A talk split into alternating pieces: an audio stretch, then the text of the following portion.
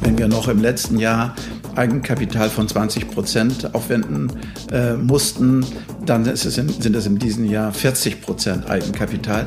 Wenn wir im letzten Jahr äh, in guten Lagen ohne Vorvermietungsquoten finanzieren konnten, ist es dieses Jahr nicht mehr möglich. Äh, die Banken verlangen äh, bis 50, 60 Prozent Vorvermietung, um eine Finanzierung rauszulegen. Die, die jetzt im Homeoffice sitzen, die werden natürlich irgendwann zu ihrem Arbeitgeber kommen und sagen, Mensch, ich halte dir hier ein Büro vor, bitte übernehm doch die Miete und vielleicht auch noch die Stromkosten und etc. Da frage ich mich, wenn dann das so kommt und die Diskussion ist ja auch schon da, da frage ich mich, was der Arbeitgeber, welchen Vorteil der Arbeitgeber hat, wenn er seine Leute im Homeoffice äh, äh, belässt. Das ist der Immobilieros Podcast von W&R Immocom. Alle zwei Wochen Helden, Geschichten und Abenteuer aus der Immobilienwelt mit Michael Rücker.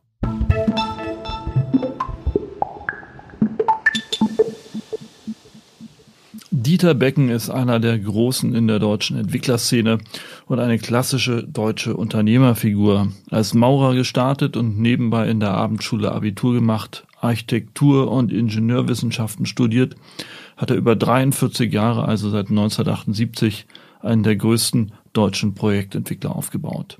Der Vorteil einer solchen Erfahrung, Dieter Becken hat schon diverse Zyklen wie Moden kommen und gehen sehen. Er hat deshalb ein gutes Gefühl dafür, was ein Hype sein könnte, äh, auch zu Corona-Zeiten und wie lange ein Zyklus, auch ein Krisenzyklus und auch dieser beginnende dauern wird. Gleichzeitig expandiert die Beckengruppe kontinuierlich in neue Geschäftsfelder, seien es innovative Finanzierungskonstrukte oder der Gang in neue Marktsegmente. Es lohnt sich also bei Dieter Becken gut zuzuhören.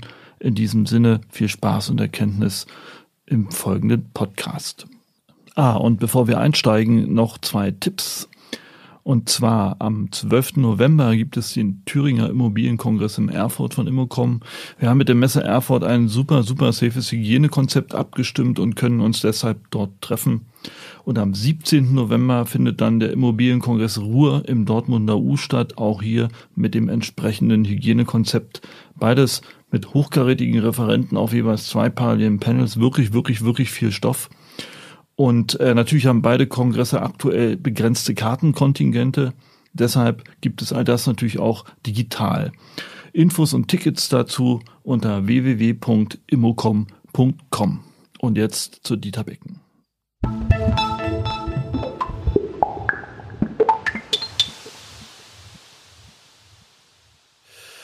Herr Becken, äh, vielen Dank für dieses Gespräch heute hier äh, in Hamburg mit dem wunderschönen Blick äh, über, über die Alster. Sie waren unlängst bei uns auf dem Hamburger Immobilienkongress zum Gast und Sie sagten 2020, ja, das beste Jahr in der Geschichte Ihrer Gruppe. Aber gleichzeitig sagten Sie auch, das, was uns jetzt widerfährt, Corona, wirtschaftliche Einschränkungen, das merken wir erst in zwei, drei Jahren. Wieso? Warum?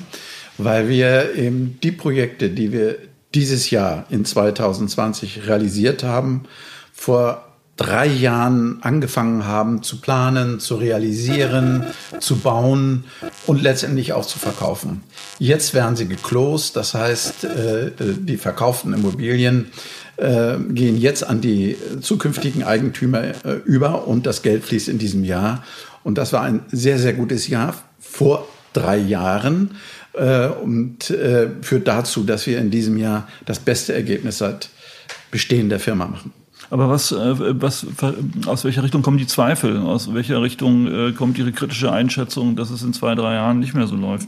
Das ist relativ leicht. Äh, was wir erfahren, ist eine große Unsicherheit im Markt. Mieter ziehen ihre Mietgesuche zurück. Wir kaufen keine Grundstücke. Und wenn wir keine Grundstücke kaufen, wenn wir keine Häuser vermieten, keine Häuser bauen, dann werden wir auch keine in drei Jahren verkaufen. Deswegen werden wir ziemlich genau in drei Jahren kein so gutes Ergebnis schreiben wie in diesem Jahr. Das wird deutlich schlechter werden. Über welche Einbrüche reden wir prozentual geschätzt äh, am, bei der Vermietung?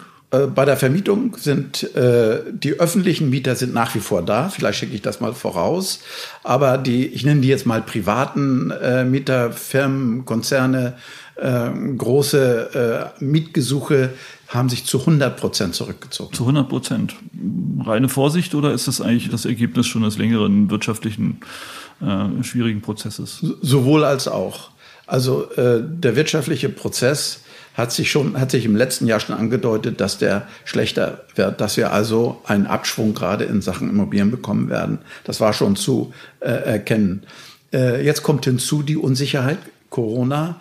Die Vorsicht kommt hinzu. Man spart, man sammelt, äh, äh, hortet Liquidität, so will ich das ruhig mal äh, sagen, wartet ab.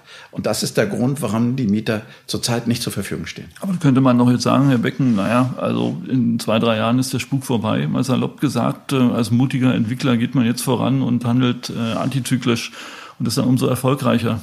Ja, also ich bin ja jemand, der schon mehrere Zyklen mitgemacht hat, mehrere Rezessionen erlebt hat. Und ich bin ziemlich sicher, dass sich auch dieses Mal der Markt nicht in ein, zwei Jahren äh, ähm, verbessern wird, also besser sein wird, sondern ich glaube schon, äh, dass wir erleben werden, dass wir einen äh, Markteinbruch bekommen, der einen Zyklus hat, Zyklus hat von etwa drei bis fünf Jahre. Ich glaube, dass wir erst in fünf Jahren wieder so weit sind, äh, dass wir also vermieten wie im letzten Jahr, verkaufen wie im letzten Jahr. Äh, ich bin da eigentlich äh, sehr sicher.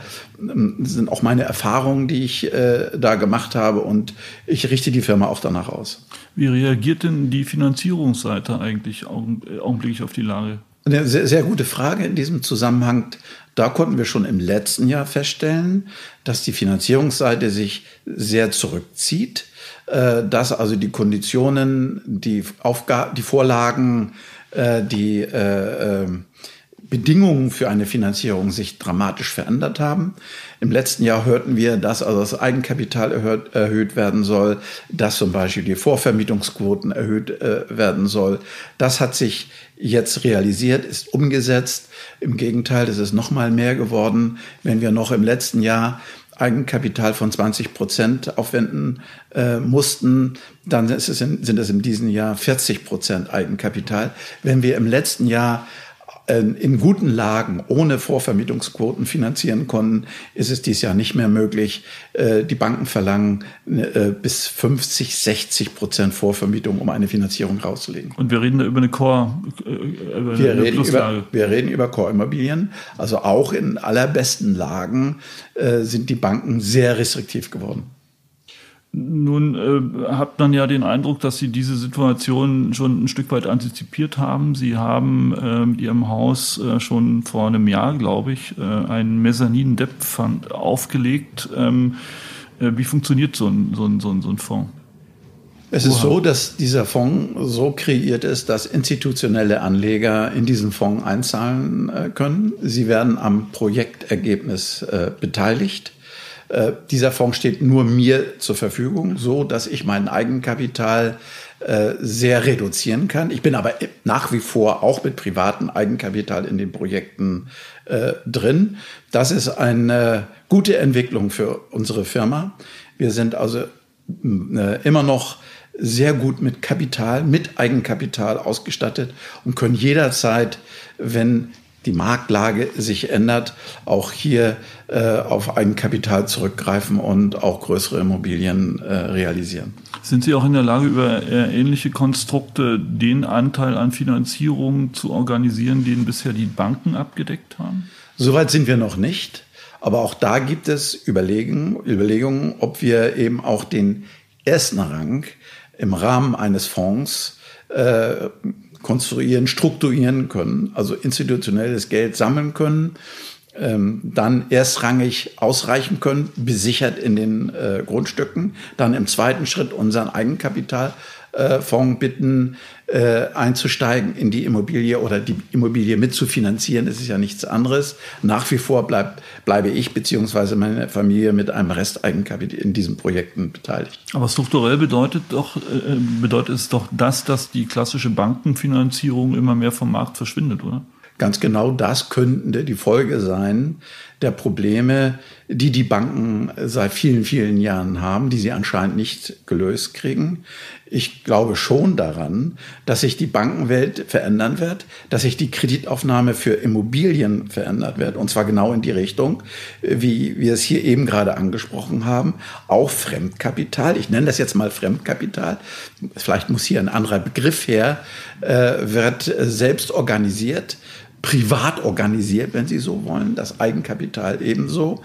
Und dann sieht die Finanzierungswelt aus Bankensicht ganz, ganz anders aus. Aber das Geld ja, ist ja im Prinzip da am Markt. Das Geld ist da.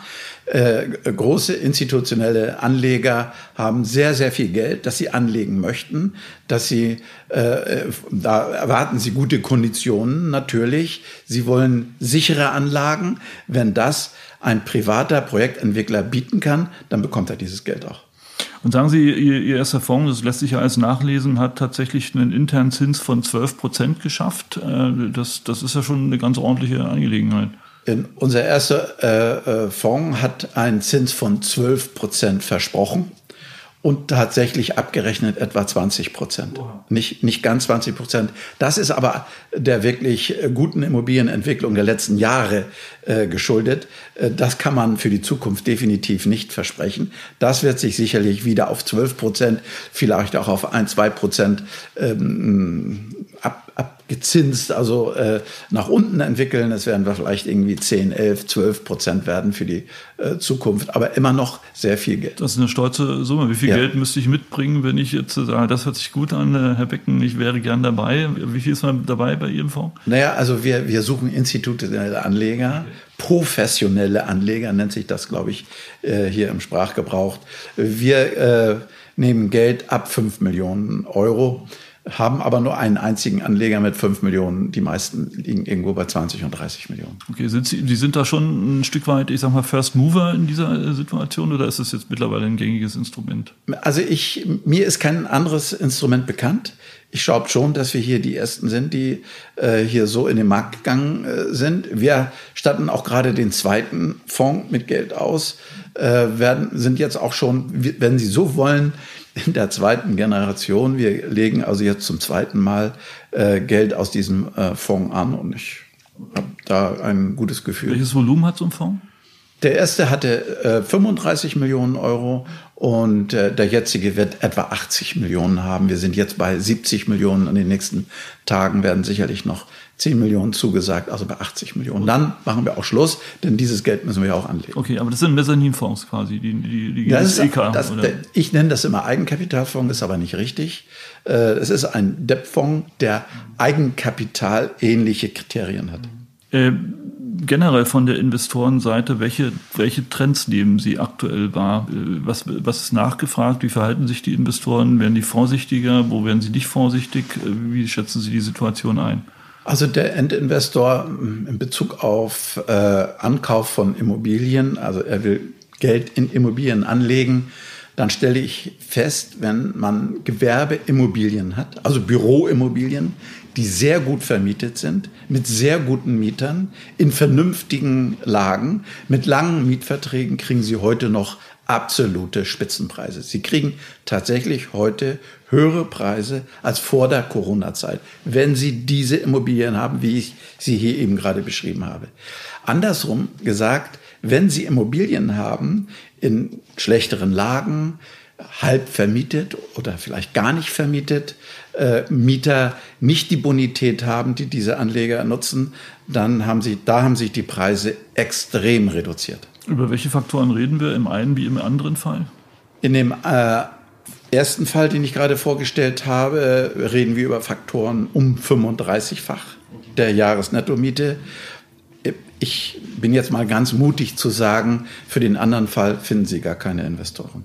Oh, das sind ja interessante Aussichten. Ähm, haben Sie den Eindruck, dass die Immobilien als Beimischung in den Portfolien äh, ähm, steigen? Ja, den Eindruck habe ich, weil es unglaublich schwer ist, Geld äh, mit vernünftigen Renditen äh, anzulegen. Die Immobilie ist aus meiner Sicht die einzige Anlageform, in der es noch Renditen um drei, vier, fünf äh, Prozent äh, geben kann. In anderen Bereichen, in anderen Assetklassen sehe ich diese Renditen nicht. Und wenn wir jetzt mal auf den Gewerbemarkt gucken, wie, wie sieht die Strategie, äh, die Planung jetzt für Sie in den nächsten Jahren aus in der Projektentwicklung Gewerbeimmobilien? Für mich ist es so, dass ich ähm, gerade in Bezug auf Gewerbeimmobilien, das hatte ich an, an, im Eingang schon gesagt, sehr vorsichtig sein werde. Ich werde meine eingekauften äh, Grundstücke ähm, so behandeln, als dass ich ein Baurecht äh, erlangen will und ich auf Mieter warte und erst dann mit den anfange, diese Immobilien zu errichten. Das können wir uns auch leisten, das ist kalkuliert.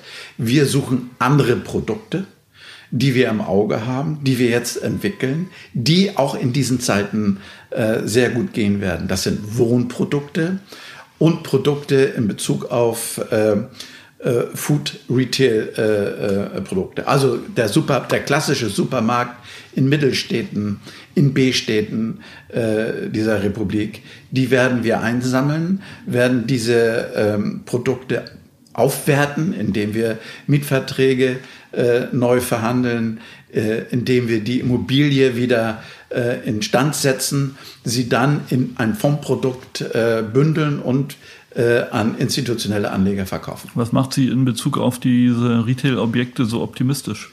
Wir haben äh, ein Gutachten äh, in dem wir sehr schön nachlesen konnten, wer die Gewinner und die Verlierer der Corona-Krise waren. Und die Gewinner der Corona-Krise, ich kürze das jetzt mal ein wenig ab, die Gewinner der Corona-Krise war der Supermarkt. Die Umsätze in diesen Märkten sind gestiegen. Es gab keinerlei äh, Einbrüche. Und äh, es ist so, dass nach wie vor die Nachfrage in diesen Märkten einzukaufen sehr groß ist.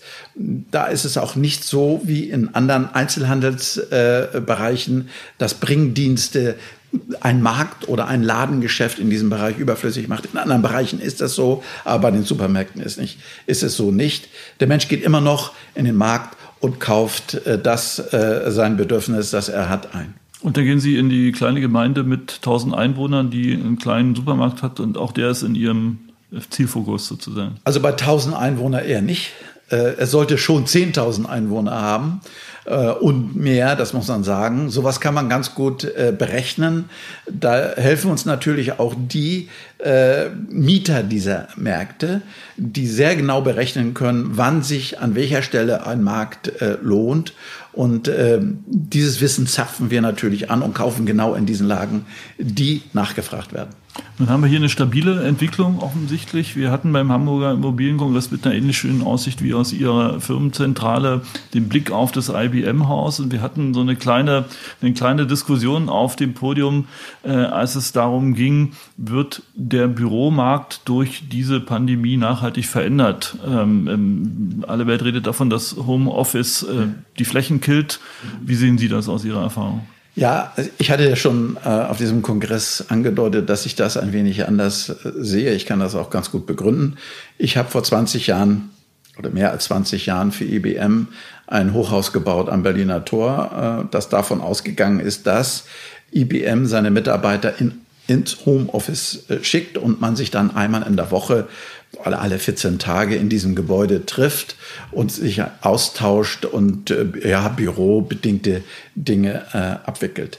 Das ganze Modell wurde nach fünf Jahren zurückgedreht. Man hat dann wieder ein klassisches Büro gebaut, die Leute aus dem Homeoffice zurückgehalten. Warum hat man das gemacht? Man hat dann festgestellt, dass es doch so ist, dass man sich nicht mehr ausgetauscht hat. Homeoffice, man sitzt, sitzt man alleine in seinem Homeoffice, hat keine Möglichkeiten, mit einem Kollegen sich kurz auszutauschen, Wissen aufzunehmen, weiterzugeben, äh, die Prozesse schneller zu machen. All das hat dazu geführt, dass man gesagt hat, wir drehen das wieder zurück. Und das wird nach meinem Dafürhalten auch in dieser Phase so gestehen, so geschehen. Das dauert halt zwei, drei, vielleicht sogar vier Jahre, bis das erkannt wird. Außerdem wird es so sein, die, die jetzt im Homeoffice sitzen, die werden natürlich irgendwann zu ihrem Arbeitgeber kommen und sagen, Mensch, ich halte dir hier ein Büro vor, bitte übernehmen doch die Miete und vielleicht auch noch die Stromkosten und etc.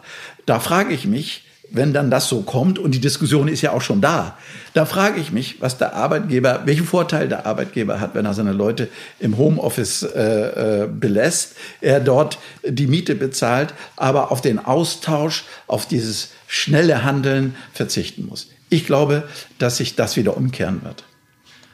Der im Zuge dieser Diskussion mit dem Homeoffice ist ja auch die, die Frage, welche Formen von Wohnen werden wir sehen. Insgesamt ist Wohnen sicherlich ein Gewinner oder ein stabiler Faktor in dieser ganzen Situation. Und ähm, ich habe gelesen, in München sind Sie auch unterwegs mit einer Entwicklung am Nockerberg.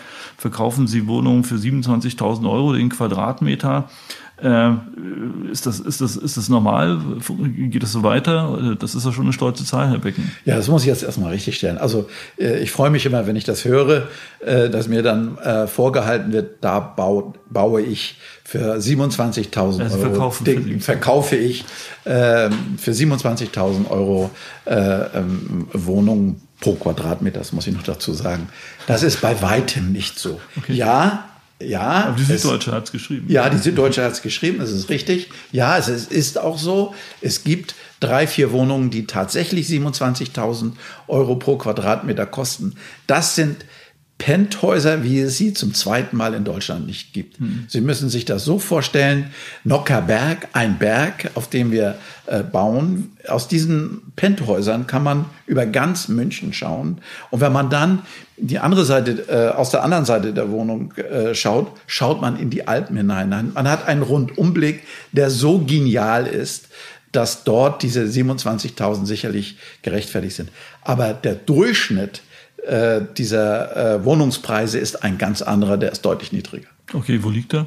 Der liegt etwa bei 16.000 Euro. Ja, auch immer noch. Immer. Aber wie viel mussten Sie für das Grundstück zahlen auf Quadratmeter, so unter uns? Na, das dürften etwa 6.000, 7.000 Euro gewesen sein. Aber Fakt ist ja tatsächlich, ähm, das illustriert ja bloß ein Problem, was wir haben in Deutschland. In den großen Metropolen ist die Nachfrage tatsächlich so groß, dass Preise wie diese gehen, dass Grundstückspreise wie diese gehen und ähm, die Politik und viele Menschen beklagen das Fehlen von Mieten mit niedrigen Mieten. Ist das überhaupt mit sozialem Wohnungsbau zu lösen, so ein Problem? Ist es überhaupt zu lösen? Es ist zu lösen. Ähm, ab, noch auch zur Klarstellung, Nockerberg, weil wir schon dabei waren. Auch da wird sozialer Wohnungsbau gemacht. Also wie sind da neben den 16.000ern zieht äh, Hugo Müller ein, der bei DHL äh, arbeitet und äh so ist es. Das ist ja auch, das ist ja auch kein Problem, denke ich. Also dieser der Nockerberg ist äh, ganz klassisch von der Nutzung so aufgeteilt, dass ein Drittel sozialer Wohnungsbau ist, das, das zweite Drittel normaler Mietwohnungsbau und eben äh, ein anderes äh, Drittel eben Eigentumswohnungs, äh, Eigentumswohnungen. Das ist, das ist ein, ein Nutzungskonzept, das wir in ganz Deutschland vorfinden, das sich nach meinem Dafürhalten auch bewährt hat. Und jetzt auf, um jetzt auf Ihre Frage zurückzukommen, kann man die Wohnungsnot mit sozialen Wohnungsbau lösen? Ja, ein ganz klares Ja. Man kann sie mit sozialen Wohnungsbau lösen, aber auch mit äh, bezahlbaren Mietwohnungsbau, wenn man ihn dann bauen kann. Das Problem ist, dass es es keine Grundstücke gibt im ähm, privaten Markt. Also als Projektentwickler kann ich äh, keinen Privaten ansprechen und sagen, verkauf mir bitte ein Grundstück für 500 Euro den Quadratmeter Netto-Nutzfläche, damit ich hier sozialen Wohnungsbau machen kann. Das äh, äh, Grundstück wird er mir nicht verkaufen. Und hier ist der Staat gefragt. Der Staat ist der größte Grundstückseigentümer in Deutschland in den Städten, in den Gemeinden, äh, in den äh, Ländern. Der Staat muss Grundstücke zur Verfügung stellen, auf denen Investoren sozialen Wohnungsbau bauen können. Natürlich muss der Investor verpflichtet werden für die nächsten 20, 30, 40 und ich bin sogar bereit, 50 und 60 Jahre ins Spiel zu bringen, sozialen Wohnungsbau anzubieten. Und das in einem städtebaulichen Vertrag festgelegt. So müsste es machbar sein. Leider, leider äh, ist das sehr, sehr oft nicht der Fall. Äh, die Gemeinden, die Städte, die, äh, die Länder verkaufen ihre Grundstücke nach Höchstpreisgeboten äh, und da ist eben sozialer Wohnungsbau nicht möglich. Ist das überall in Deutschland so? Oder? Ich, also mir ist es noch nicht, nie passiert, dass ich in einer Stadt äh, ein Angebot bekommen habe, äh, wo gesagt wird, hier ist ein Grundstück, zahl dafür 500 Euro pro Quadratmeter Wohnfläche und mach sozialen Wohnungsbau. Das ist mir in den letzten 43 Jahren nicht passiert. Aber wenn wir das mal zu Ende denken, unsere Städte sind viele von den Städten schon ziemlich hoch verdichtet, ja, und irgendwann ist doch schlicht und ergreifend einfach mal physisch Schluss mit Grundstücken in der Stadt, ja. Und dann steigt die Nachfrage, sie ist immer noch da, und dann steigt der Preis. Ja, man kann dem entgegenwirken.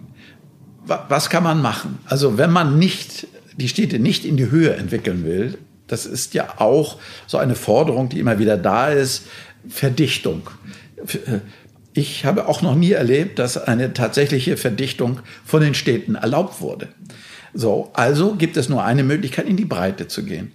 Und in die Breite kann man gehen nach meinem Dafürhalten. Dann geht man halt über die Stadtgrenzen hinaus und heilt eben äh, das Ganze über Infrastruktur.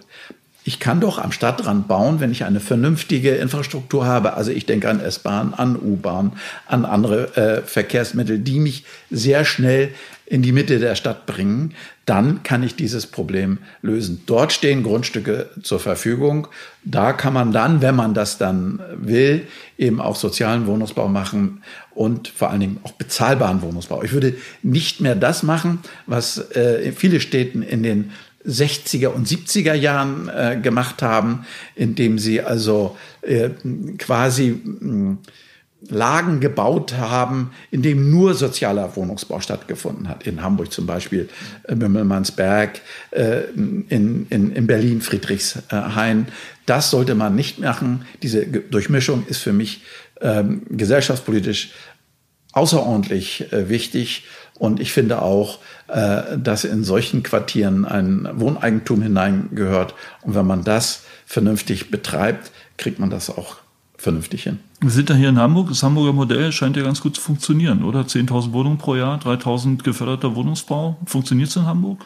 Ja, also das ist tatsächlich so. Äh, Hamburg hat, diesen, hat sehr viele Grundstücke ähm, nicht nur zur Verfügung gestellt, sondern hatte auch noch viele Grundstücke, die äh, mit sozialem Wohnungsbau gebaut werden können. Man muss aber auch dazu sagen, dass dieser Wohnungsbau weniger von privaten äh, Investoren gekommen ist, sondern eher von den öffentlichen äh, ja, Wohnungsbauerstellern wie die Saga zum Beispiel, Springenhof, andere. Hm. Das heißt, äh, das Schlaraffenland für Entwickler ist das Modell an, am Ende doch nicht, oder wie? ist es leider nicht. Ich habe mich immer wieder angeboten, genau das zu tun, aber es ist mir leider bis heute nicht gelungen. Vielleicht noch mal, vor fünf Jahren haben Sie der, der Morgenpost, glaube ich, mal ein Interview gegeben, 2000, ja, 2015 war es, in dem Sie dem Hamburger Markt vor dem Hintergrund der niedrigen Zinsen eine Blasengefahr attestiert haben, dem Wohnungsmarkt. Äh, würden Sie zu dieser Analyse heute noch stehen oder hat sich die Situation völlig verändert? Die, die Situation hat sich verändert. Die, äh, die Nachfrage nach Wohnraum, nach bezahlbaren Wohnraum ist so enorm groß. Äh, die Diskussion darüber wird gerade ein wenig verdrängt wegen Corona. Ich habe aber auch an der einen oder anderen Stelle, gerade wenn ich mit Politikern diskutiert habe, gewarnt und gesagt, diese äh, Diskussion wird wiederkommen. Sie wird nach meinem Dafürhalten sehr viel schärfer werden, als sie noch vor ein oder zwei Jahren äh, war. Ich könnte, ich kann hier nur empfehlen, äh, sich Gedanken zu machen, wie man dieses Problem lösen kann. Mein Ansatz wäre, die, äh, die öffentliche Hand stellt Grundstücke zur Verfügung, auch privaten Investoren Grundstücke zur Verfügung, auf denen sie verpflichtet werden, öffentlich geförderten Wohnungsbau, bezahlbaren Wohnungsbau zu errichten. Das rechnet sich bei entsprechender Förderung. Das rechnet sich auf jeden Fall. Ich gehe sogar so weit, ich benötige gar keine Förderung. Wir haben eine sehr, sehr komfortable Situation. Die Zins, der Zinsmarkt ist auf dem niedrigsten Stand, seit ich zum Beispiel äh, äh, denken kann. Wenn wir ein Prozent Zinsen haben, anderthalb Prozent Zinsen haben, kann ich äh, zu öffentlich geförderten Mieten, Konditionen, äh, Wohnungsbau bauen. Es kommt nur auf das Grundstück an. Das Grundstück darf halt eben nur einen bestimmten Preis ausmachen. Es muss erschlossen sein und dann kann ich ohne Förderung ähm, zu öffentlich geförderten Konditionen sozialen Wohnungsbau errichten. Das ist eine, glaube ich, eine, eine starke und nachvollziehbare Position. Der Markt als solcher ist ja wiederum so stark, dass er alle möglichen Akteure anzieht, die bestimmte Effekte bei der Grundstückspreisentwicklung dann wiederum nach sich ziehen. Sie sind seit 40 Jahren im Markt. 43. 43, 43 Jahren. Es gibt Konglomerate, ich sag mal Ado, Adler, Consus, die sind innerhalb von drei, vier Jahren äh, entstanden. Äh, muss man heute nicht viel dynamischer am Markt sein, um Erfolg zu haben? Ja, also das Konstrukt, dass die Firmen äh, äh, hier, das Businessmodell, das diese Firmen haben, ist von mir eher nicht nachvollziehbar. Ich weiß nicht so genau, wo die hinwollen. Eins kann ich jetzt schon sagen. Sozialer Wohnungsbau ist auf den Grundstücken, die die gekauft haben, nicht möglich. Zum Abschluss mal noch eine ganz andere Frage, Herr Becken. Ähm, Sie sind ja ehemaliger HSV-Aufsichtsrat. Ähm, wann, wann sind wir denn wieder mit dem HSV in der Bundesliga? Im nächsten Jahr. okay. Wir haben jetzt drei Spiele hintereinander, äh, Entschuldigung, vier Spiele hintereinander gewonnen. Sowas gab es in, in, Hamburg lange, lange, lange nicht mehr. Schade, dass ich nicht mehr Aufsichtsrat bin. Ich wäre es jetzt gerne gewesen in dieser Phase. Ich äh, glaube daran, dass der HSV äh, jetzt weiterhin äh, sehr gut spielen wird. Ich glaube daran, dass sie nächstes Jahr aufsteigen. Herr Becken, wir treffen uns in einem Jahr wieder und dann feiern wir vielleicht zusammen. Herzlichen Dank für das Gespräch. Dankeschön.